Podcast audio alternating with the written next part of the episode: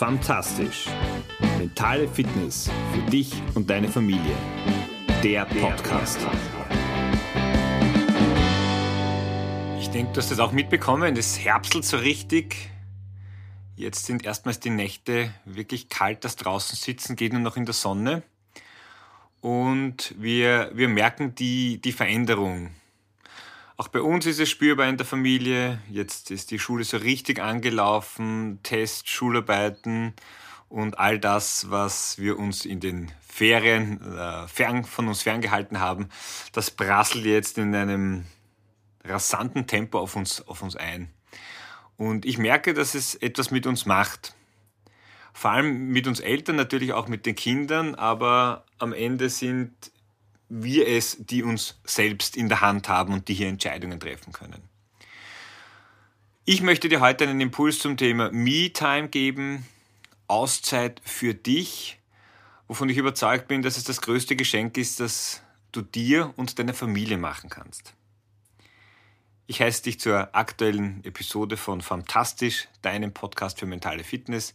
Sehr, sehr herzlich willkommen. Freue mich, dass du wieder dabei bist. Mein Name ist Georg Sustal. Papa von drei Töchtern und als Mentaltrainer gebe ich dir Tipps, Anregungen und Ideen, was du in deinem Alltag, wenn du möchtest, anders oder neu machen kannst. Ich habe schon eingangs erwähnt, wir sind so ein bisschen in dem Hamsterrad und gerade wenn wir uns in diesem Hamsterrad des Alltags befinden, dann ist es noch schwieriger, aus dem auszusteigen.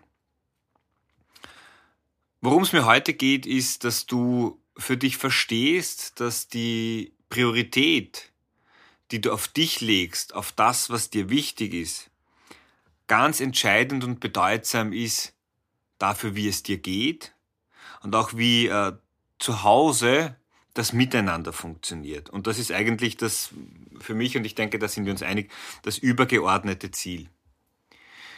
Wie schaffst du es jetzt, aus diesem Hamsterrad auszusteigen? Du hast wahrscheinlich durchgeplante äh, Tage und Wochen, wo die Kinder dorthin zu bringen sind, abzuholen, dass du äh, irgendwelche Verpflichtungen.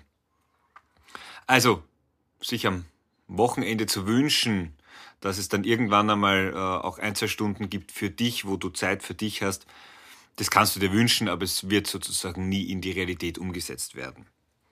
Das heißt, plane diese Zeit, plane diese Zeit für dich selbst, plane diese Auszeit und plane sie gleich am Wochenbeginn.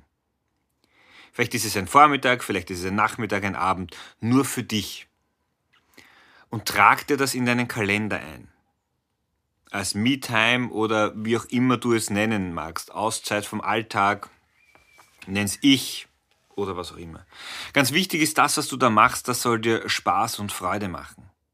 Das ist bei jedem anders und das ist gleich das zweite Wichtige, neben dem, dass du es dir einträgst, überleg dir, auch wenn das jetzt nicht natürlich nicht fix festgeschrieben sein muss, was ist es denn, was dich gerade glücklich macht, was dich in deine Stärke bringt, in deine Fülle, in deine Kraft? Ist es vielleicht musizieren?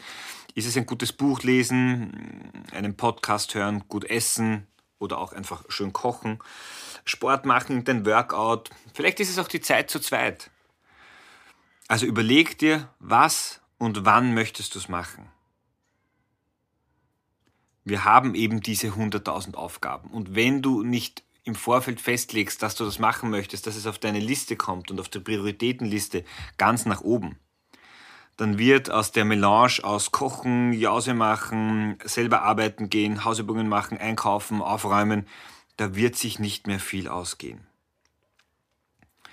Ich habe bei meiner Frau selbst bemerkt, dass sie total in das Thema Musizieren, Singen in den letzten Wochen, Monaten letzten halben, dreiviertel Jahr reingekippt ist. Und das tut ihr irrsinnig gut. Und was ich dabei sehr spannend finde, ist, dass es oft auch mit ein bisschen schlechtem Gewissen verbunden ist. Ah, jetzt bin ich da so lang gesessen und habe Klavier gespielt oder habe gesungen oder was auch immer. Das schlechte Gewissen hilft niemandem. Ihr nicht, mir nicht. Ähm, viel wichtiger ist es, das, was dir gut tut, mit Freude und bewusst zu machen. Nach dem Motto, wenn, wenn mir etwas gut tut, dann mache ich mehr davon.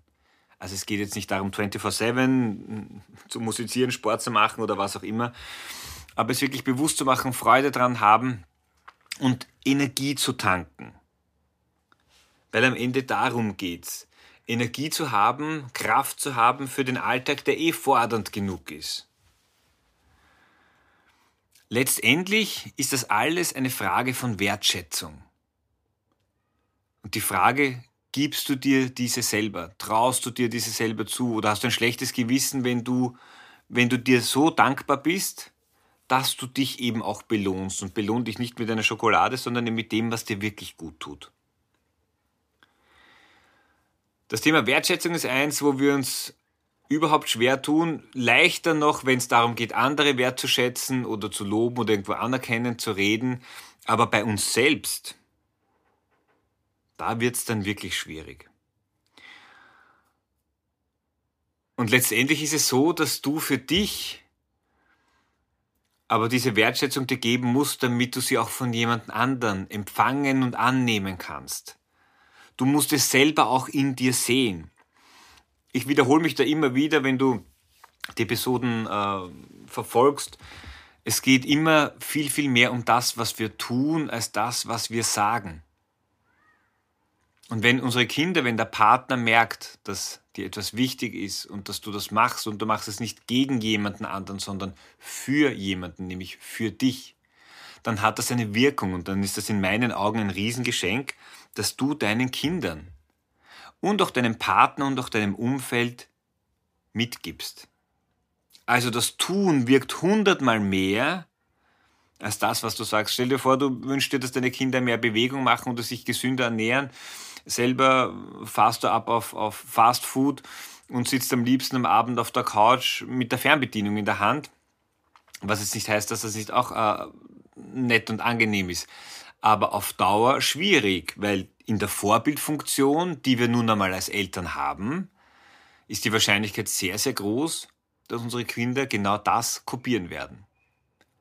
Und wenn wir es dann kritisieren und sagen, mach dieses oder jenes, dann müssen wir nicht ganz verwundert sein, wenn die Kinder das nicht annehmen. Also achte darauf, vielmehr was du tust, als das, was du sagst. Und du brauchst auch diese Wertschätzung diese Zeit, die du dir selber gibst, die brauchst du nicht verstecken, nicht vor deinem Partner, nicht vor deinen Kindern. Dann sag deinen Kindern, ich brauche jetzt eine Zeit für mich, die nutze ich jetzt. Ihr könnt, weiß ich nicht, spielt was, von mir schaut euch äh, eine Serie an oder lest ein Buch oder was auch immer oder wenn die Kinder mal äh, bei Freunden sind. Nutze einfach du diese Zeit für dich. Das ist ganz entscheidend und kommunizier's. Und du kannst doch dann sagen, wenn, wenn die Zeit quasi vorbei ist, so, jetzt bin ich wieder, jetzt bin ich wieder voll für euch da. Jetzt geht's mir gut. Das hat mir Spaß gemacht, das hat mir Freude gemacht. Jetzt habe ich wieder Energie. Du kannst auch durchaus deinen Kindern die Karotte geben, gebt mir jetzt ein bisschen Zeit für mich. Danach möchte ich gerne das oder jenes mit euch tun.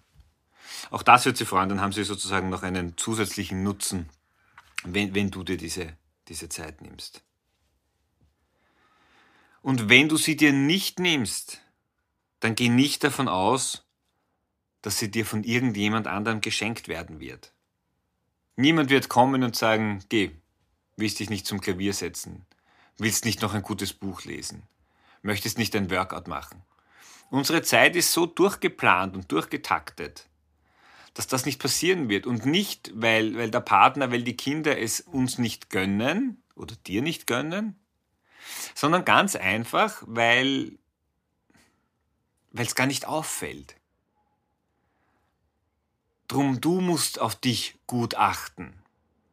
Und das ist das Beste, was du deiner Familie tun kannst.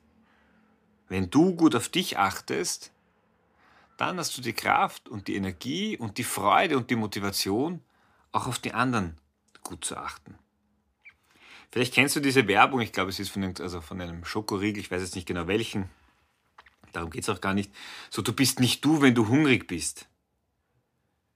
Dreh das vielleicht um. Du bist nicht die beste Version, die du sein kannst, wenn du leer, unausgeglichen, angespannt bist. Also all das, was dir hilft, in die Entspannung, in die Stärke, in die Kraft zu kommen, was dir Freude macht, was dich begeistert. Das tut dir gut. Und das kann jedes Jahr, jede Woche, das kann immer wieder was anderes sein. Es muss nicht eins sein. Lass dir diese Flexibilität auch da. Vielleicht ist es auch an einem schönen Herbsttag einfach dich in die Sonne zu setzen, die Augen zuzumachen und die Kraft der Sonne auf deiner Haut zu spüren. Oder eine Meditation zu machen, die dich in Entspannung führt. Was auch immer. Es führen so viele Wege nach Rom. Ich bin mir hundertprozentig sicher, dass du den für dich richtigen findest. Ich wünsche dir aus tiefster Überzeugung, dass du das annehmen kannst, diese Zeit für dich, dass du das schlechte Gewissen beiseite schieben kannst, die Tür aufmachen kannst, lass es raus und mach die Tür zu. Es hat keinen Platz. Schlechtes Gewissen hat noch nie irgendjemand etwas gebracht. Dir nicht, deinen Partner nicht, deinen Kindern nicht. In dem Sinn, genieß deine Zeit, genieß deine Me-Time, gönn sie auch deinem Partner, gönn sie auch deinen Kindern und geht gemeinsam gestärkt in die Herausforderungen des Alltags, weil die sind aktuell eh wieder groß genug. Und von dem, je bessere Stimmungslage ist, desto besser könnt ihr den meistern. Das wünsche ich dir. Ich freue mich, wenn du nächste Woche wieder dabei bist. Wenn du Freunde bekannt hast, wo du sagst, hey, die Kiefeln sondern am Zahnfleisch, die sind eh schon äh, voll K.O. und wir haben erst Mitte Oktober, dann leite ihnen gerne diese Episode weiter. Dann freut es mich, wenn auch für Sie dieser Impuls hilfreich ist. In dem Sinn, eine fantastische Woche. Wir hören uns. Ciao, dein Georg.